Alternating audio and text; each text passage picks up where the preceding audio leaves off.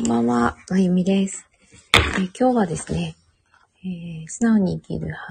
発達トークライブとして、5月29日、福岡、6月1日佐賀で、発達のワークショップを開催しますということで、ちょっと告知ライブになっちゃいそうですけれども、ライブをします。今日ですね、インスタの方で、と、排泄の先生かな、田中明美ちゃんっていうね、私の仕事仲間でもありますけど、その方と一緒に、あとこの今ね、背景に映ってる北原さん、北海道の方なんですけど、私が長年ですね、サポートさせていただいて、今度ね、そうやって北海道からわざわざ来ていただく企画、はい今回だけじゃないんですよ。もうずっと来てもらってて、もうはるばる遠くから。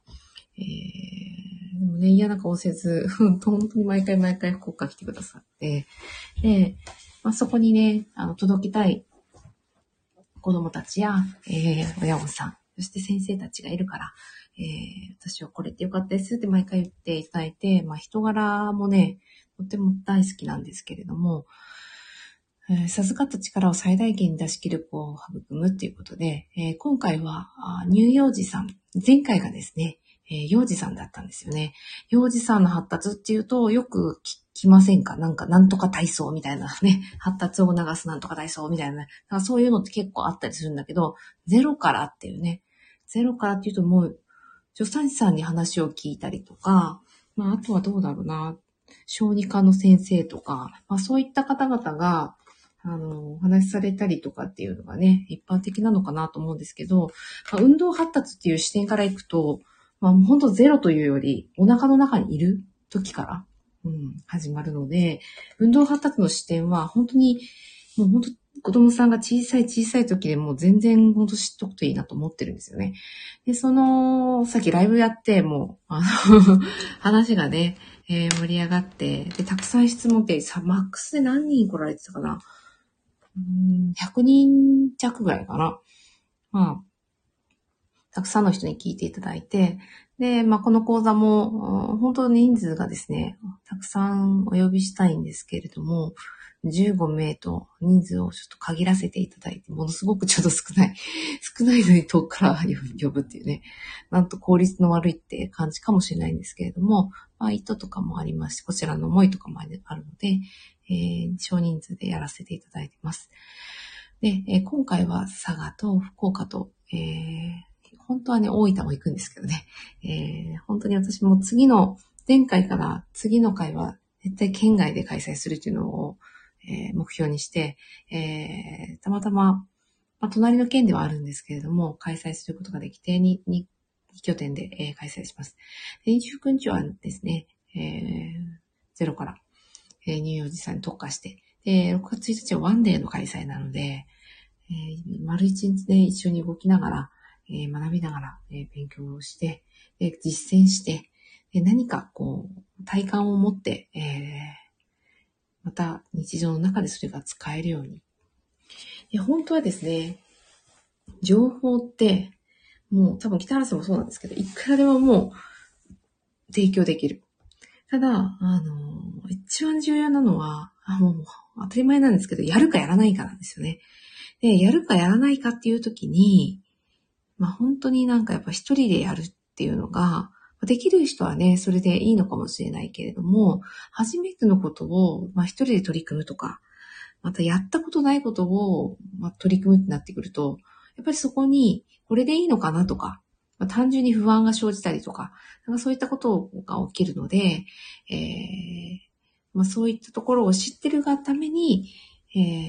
効果、情報を出したとしても、サポートをしっかり、受けながら、一時的に向き合うことで、お子さんの発達とか、ご自身のね、そういう悩みとかもね、変わってくるかなと思うんですけれども、そういったところに向き合う機会を持って、そこが一番結構ね、重要だったりしませんかね。ね、どうだろうな。例えば、何かね、習慣にしようと思って、やり始めましたって。結こうやっぱもう今日やるの忘れてた、普通にないですか、そういうこと。自分がで決めてたのに関わらず、なんか夜になってみたら、もうすっかりやること忘れてたみたいなね。なんで忘れるっていうことをサボるつもりはなくても、忘れるっていうこと自体でもそういったことが起きるし、まあ習慣化にしようと思ってやり出しても、基本ですね、なんかめんどくさいことがやらなくなっちゃうんですよね。でも何のためにやってるのかっていうことをまず知るっていうことと、それが何につながっているのかっていうことを知るっていうことはすごく、重要だなと、続けるのね、重要だなと思うんですよ。だからこそ学ぶし、で、学んで、分かったつもりで過ごしていても現実何も変わらないんですよね。だからやれることからやって、その中にはめんどくさいって山ほどある。山ほどある。本当に。めんどくさい。ってやっぱ思っちゃう。でも、めんどくさい、難しいことをやるんじゃないんですよね。どっちかっていうとめんどくさいなって思うことをコツコツコツコツやれるかっていうところに結構問われてくると思うんですね。こういうことの結果っていうのが。だからこそ、そこを大人がやってみる。だからね、子供の問題ってね、唱え続けていて、実際蓋を開けると自分のところに帰ってくるっていうことがある、その課題が。それは私自身がすごい感じたことで、気になるんですよ。子供のあれやらこれやらが、ね、あれやらこれやらが気になっている時の私はどんな状態かっていうことがかなり重要で、その視点のポイントは何なのかっていう理解が必要なんですよね。その理解した上で観察をすることによって何に気づくかっていうのはね、本当に重要で、なので、見守るっていう状態を、取るために必要なもの、どんな視点で見るか、どんな私で見るか、それをどう続けていくか。そうすると必ず気づきっていうのが生まれるんですよね。その気づいた瞬間はもう本当に子供たちが何か初めてできることが増えたとき、自転車に乗れるとか、なんか、でんぐり返しができるとか、前回りができる。あの時にパッとできた瞬間に、ふわーっと分かったーみたいな駆け巡るあの感覚が私たちにも必要なんですよね。その気づきを奪わないでサポートをするっていうことをとっても大切にされているなと思うんですね。北原さんのお話を聞いていると。なので、気づきになるようなヒントっていうのは情報であったり、経験から伝えられるんだけど、本当に、日本語よくできてる腹落ちするっていう言葉がありますけど、お腹にストーンと落ちるような感覚で、分かったっていうのが一番なんか言葉としてはマッチするなと思うんですけど、分かったってなる瞬間って、その人のものなんですよね。なので、すごいその気づきっていうのがイコール学びにつながって、学びっていうのが今度は自分自身を成長発達させていくことにつながるんですよね。だから気づくためにどうするか。ね、なので気づくためには人に聞いてちゃダメなんですよ、やっぱり。ここ言うとね、ちょっと混乱するかもしれないけれども、情報を受け取るときは情報を受け取るのに誰かから聞いたり、本から読んだり、誰かがやってるのを見たりして刺激が入る。それを頭の脳の中に送るんですね。視覚とか聴覚とかから、あとは雰囲気とかね、そういったものから自分がインプットしていって、それが脳に入って、こういうもんなんだなって理解をするっていうのがまず第一段階であって、その理解をするっていうフェーズを超えると、へーってこれなんかすごいなーとかって感情になるんですよね。不思議だと思いません？刺激が入って感覚的に感じると感情に変わるんですよ。そしてその後、それをすごいと感じたので、もっと知りたいなってなって、それを学び取ろうとする。またはその理解したこと、こういう発達って土台があるんだよっていうのがね、土台があるんだ、へーって理解をする。ただ、そこを、自分の概念と置き換えるほどの認知っていうのが、まだまだ分かったっていう感覚ですね。分かったっていう感覚になると、またそこで、気づきが今度は新しい視点に変わっていく。その繰り返しをしてるんですよね。それってまさに発達の土台なんですよ。感覚、感情、思考、認知。感覚、感情、思考、認知。これずっと繰り返してるんですよね、人間って。なので子供たちもそれを繰り返して、自分が神経を伸ばして発達していくっていうのを教えたり、外からね、こうだよってもうやって誘導していくことで、その子の気づきや学びのチャンスは奪われてるんですよ。なので、必要な観点を持ちながら、その行動や、まあ自分自身のこともそうなんですけど、見て観察できるっていうのがすごく重要。うん、だから、見守ると言いながら観点がなかったらどこ見ていいかわかんないんですよね。だから私たちは情報を得るんですね。どういう順番で人間が発達するのかっていうのは、もう偉い人たちがね、昔でずっと研究して、大体分かってきてるんですよ。だからそれを知った上で、どう見えるか。自分の子供さんだったり、預かっている学校や保育園の、子供たちだったり、また一番分かってあげる必要があるのは自分のことかなと思います。自分がどういう状態なのか。うん、感情的なものもしかり、感覚的なものもしかり、認知面もしかり。ね、誰かが何かを言ってそうだってね、聞いてもないのに思うときってないですか？なんか声が聞こえるぐらい、この人絶対こういうこと思って言ってるっていう風に聞こえることないですか？それって何なのか作ってるんですよね、自分の中で。そこは聞こえてないんですよね。そういう感じがする。まあこれも感覚ではあるんですけれども、ここから入力が、じゃあ、ちょっとミスマッチがあると感情面で、不安になったり、怖くなったり、怒りが湧いたり、ね、本当に必要な怒りは、まあ、あるとは思うんですよね。嫌なことされたり、本当に言われたりしたときに、それはノーなんだって伝えるっていうことは重要だと思うんですけれども、想像の中で作り上げていることの 97% は怒らないんですよ。怒らないどころか怒ってないんですよね。怒ってない未来のことに対して不安になったり怒りが湧いたり悲しくなったりしてるんですね。それを、まず分かることっていうのが本当に発達的に重要だなって感じていて、でそれを理解するっていうのは本当に土台に値するところなので、そこの理解して、こういうことなんだなってまず分かる。でその後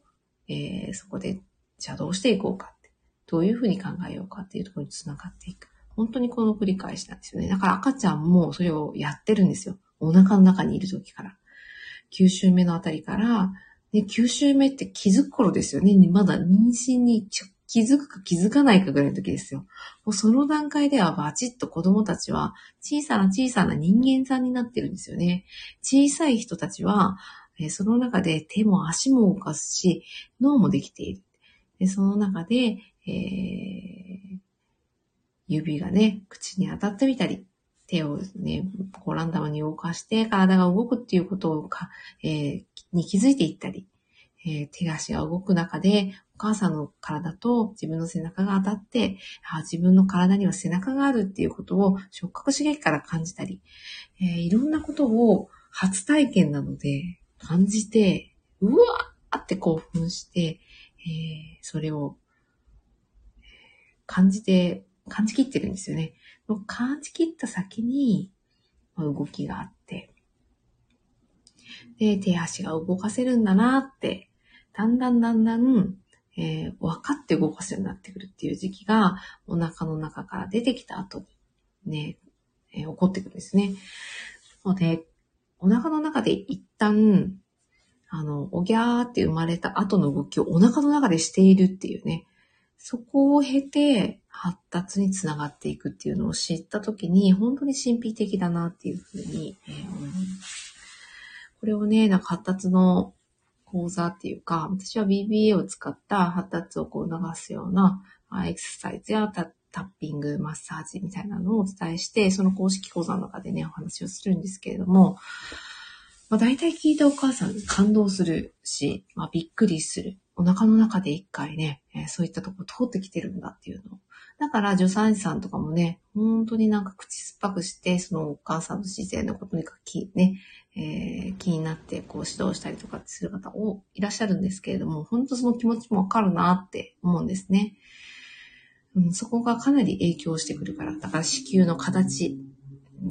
エコーを取った時の子宮の形だったり、お母さんの背中のその反り具合だったり、立ち姿勢だったり、座り姿勢だったり、もう全部赤ちゃんと共にあるので、赤ちゃんの住む空間を作っているっていうのは、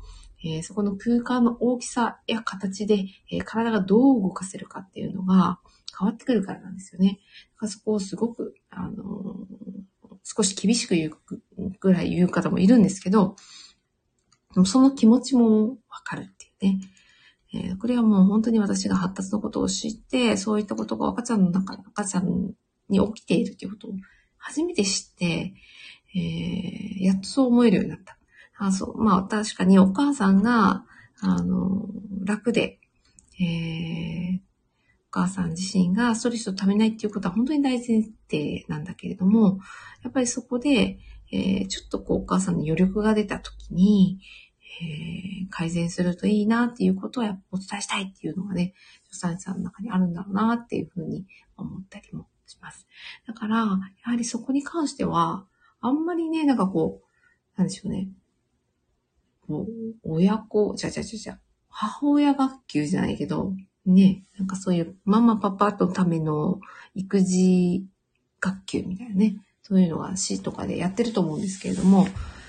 なかなかそういうところで発達の、その赤ちゃんのその成長発達の仕組みっていうのは、あんまり聞かないかな。私も市役所のそういった、管轄の課で助産師さんや保健師さんと一緒に働いてましたけど、なかなかそこら辺に関しては、お伝えする場はなかったかなというふうに思っていて、それをね、私も母親なので、本当に一人目産んだ時に知ってたら、何だったろうなって今は本当想像でしかないんですけど、だいぶ変わってたかもしれないなみたいな。自分なりにいろいろ考えて、運動が専門っていうかね、だったので、その運動するっていう観点で行くんですけど、その運動ですらも土台があって、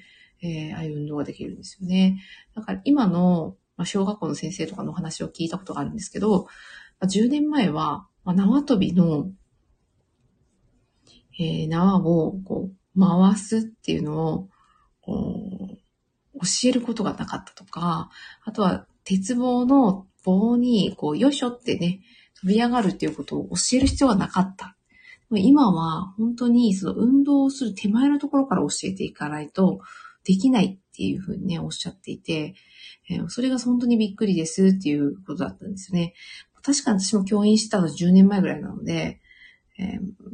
なかったと思います。特別支援にいたので、そもそもできなかったお子さんっていうのはいますけれども、ね、なんか、それ、はなんか別に自分自身にもなかったなっていうふうに思う。いつの間にかやっぱり鉄棒は飛び乗れてたし、逆上がりもいつの間にかできてたし、なんかね、そこら辺は本当に見て学ぶエリアだったかなって思うんですよね。いわゆるミラーニューロンとかね、よく言われるんだけど、見て学ぶっていうことを代替してやって、ある程度までできてたかなって。だから、その、あとちょっとっていうところが見えてるから、ずっとやるんですけど、あとちょっとっていうのが、そういう子、多分見えないと思うんですよね。頑張ろうと思うけど、どっちの方角に頑張って走っていったらいいかわかんないみたいな。だから、無駄にこう走っていっても、全然できない。同じ努力の時間を使っているのに、全然できないっていう感覚が、本人の中には、どうもやっぱり芽生えている。で、私が本当にその体育の授業、小学校の体育の授業に出させてもらった時に、本当思ったのが、これで子供たちが諦めたとする。動くっていうことを。もう本当に一生涯の、私は生涯スポーツっていうのが結構大学の時のテーマで、一生涯、こう、運動をし続けるっていうね、大人の人が増えるといいなっていうふうに思って、それはなぜかっていうと、運動って体に、やりすぎるとダメなんですけど、悪いことは本当一つもないと思っていて、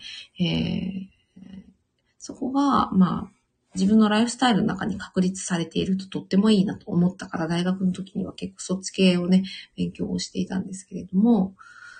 そもそものところをたどると、運動が嫌いになった本当になんかNo.1ぐらいの出来事、イコール体育の授業が嫌いっていうのがね、あるかなって思って、うん、だからなんとなくね、遊びの中では体を動かせても、特定のマット運動とか、鉄棒とか、縄跳びとか、あとは、体力測定ですね。ああいったもので、私は小学校1年生の、女の子から、もう本当になんか声かけられて、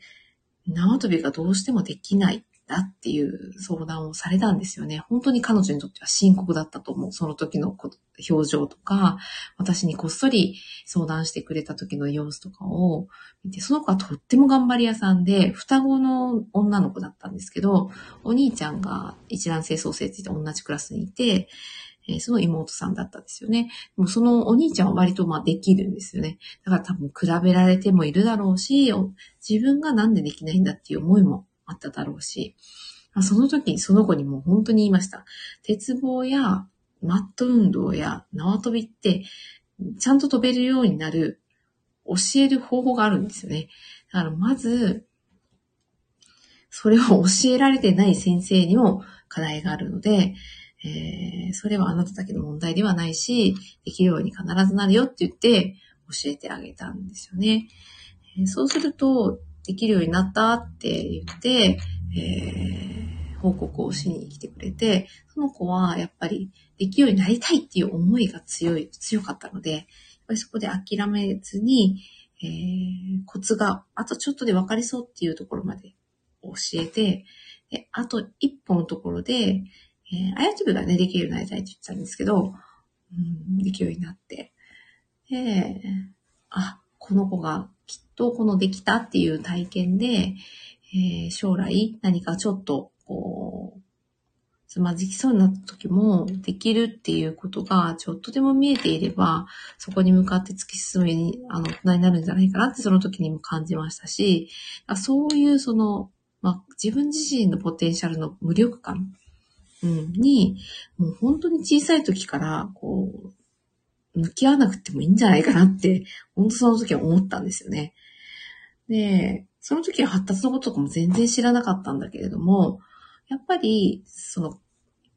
置かれている状態で、それができない条件っていうのが、今だとやっぱその発達のところまで見るんですよね。そうすると、練習がね、うまくならない理由でもないし、やっぱりその体の、運動ができるまでの土台っていうところが、どうなのかっていうのを結構やっぱ見る必要あるなっていうふうに、今では思います。だから縄跳び、わかりやすい。子供たちはやっぱね、縄跳びができるようになりたいとか、鉄棒ができるようになりたいとか、セッションで目標を聞くと必ず言うんですよ。びっくりするぐらい。だからそれだけ結構学校内でやってる時に、自分と人とのその違いっていうのも分かってると思うし、自分がまずできてないっていうこと自体も、もうやっぱ小学校ぐらいの時と分かってるんですよね。だからこそできるようになりたいんだけれども、その気持ちって本当に、自分を突き動かす原動力なのですっごく重要な、気持ち、意図なんですけど、でもそこで諦める経験っていうのを、やっぱりこれは、願いになってしまいますけど、思ってほしくないってやっぱ思うんですよね。それを子供たちにアプローチするのに、やっぱり何回も何回もできない状態を繰り返すっていうよりは、できる状態になるべくこう近い条件で、トライさせてあげれたら、それが一番本当にベストだなと思います。昔はね、環境調整でよくやってた。例えば、縄跳びの長さとか、縄跳びの重さとか、ね、飛ぶところの場所とか、飛び方とか、環境調整で、そこを導いてたんですけれども、今はね、選択肢として発達を見て、どこにアプローチするかを見るっていうことも自分の中で選択肢になって、で、やっぱりね、息子も直人が苦手だったんです。それはもう明らかなその理由があるんですけれども、お腹の真ん中の方の背骨をこうまっすぐに維持するっていうところの感覚だったり、まあこういう上覚とかね、専門的な言葉を使うと、そういったところに、アプローチのヒントがあるなっていうふうに感じたんですけれども、まあ、そもそも、そこら辺がこうちょっとね、すっ飛んでいると、真ん中から外側に向けて発達するっていう、まあ、発達の順番っていうのがあるので、まあ、そこを大きく、逸脱してくるんですよね。手先で何かね、物を握って回してみたいなね。で、かつ、左右で同じ動きをして、上半身と下半身はバラバラの動きをしていく。運動発達の順番でこう、上下とバラバラに動かすっていうステップから、左右バラバラに動かすっていうステップから、今度は左右でクロスに動かしていくっていうね、ステップがあるんですけど、この順番をね、辿っていくと、まさに、その前の段階にいるなっていうことに気づいたりもします。なので、本当に、この視点は知っといたら、まあ悩むこと少ないだろうなと思うんですよね。だから、まあそういった意味では、とってもおすすめのお話、ワークショップになるんじゃないかなと思ってます。まあ、最初はね、発達とはっていうね、話も、まあ、6月1日に関してはされると思います。午前中が基礎。で、午後が、まあ、応用編ということで、まあ、基礎と言いながらも動いてもらって、まあ、運動発達に必要な、まあ、動きっていうのが順番で、あるので、それをまあ見て、で、実際自分がやってみてどうかっていうのをね、やっていくんですけれども、もうね、受けますよ。自分がやって、自分の動きをこう、改めて知ると、できないみたいなね、普通にある。だからこそ、そうやってみて、ね、気づくんですけどね。うん。だから、学ぶだけで終わらないのがこの講座なので、ぜひね、やってみてほしいなと思います。はい、では、30分ぐらいお話ししたので、今日はこれぐらいで終わりたいと思います。ありがとうございました。